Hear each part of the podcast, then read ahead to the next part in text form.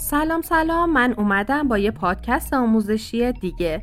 امروز می‌خوام راجع به پنج راهکار مهم برای خطکشی زمین تنیس صحبت کنم.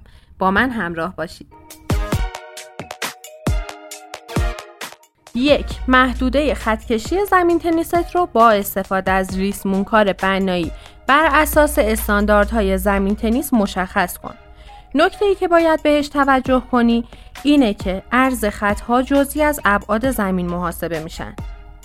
دو خطوط پلاستیکی باید یک تا دو ساعت قبل از اجرای خطکشی زیر آفتاب پهن بشن و بهترین زمان برای اجرای این کار در زمان ظهر و در هوای آفتابی هستش. سه که یک نکته خیلی مهم در رابطه با اجرای خطکشی هستش اینه که قبل از میخکوبی خطها حتما باید خطها رو بکشی. حالا خطوط رو باید به چه مقدار بکشی؟ خطوط طولی 3 متر، center service line 1 متر و 60 سانتی متر، baseline 1 متر و 40 سانتی متر و service line 1 متر.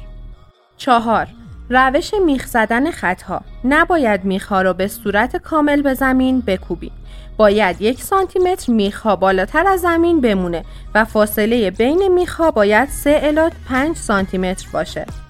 5 و نکته آخر میخهایی که یک سانتی متر بالاتر از زمین مونده رو باید با قلتک زدن روی خطها بکوبیم تا خطوط سطح زمین و میخها با همدیگه مسطح بشن.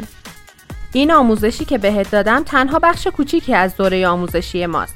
پس اگه می‌خوای ساخت زمین تنیس رو به صورت تخصصی و حرفه‌ای با روش های جدید یاد بگیری همین الان با شماره ای که برات نوشتم تماس بگیر و ثبت نام کن منتظر پادکست بعدی باش چون می‌خوام راجع به راه حل سه مشکل عمده زمین تنیس باهات حرف بزنم.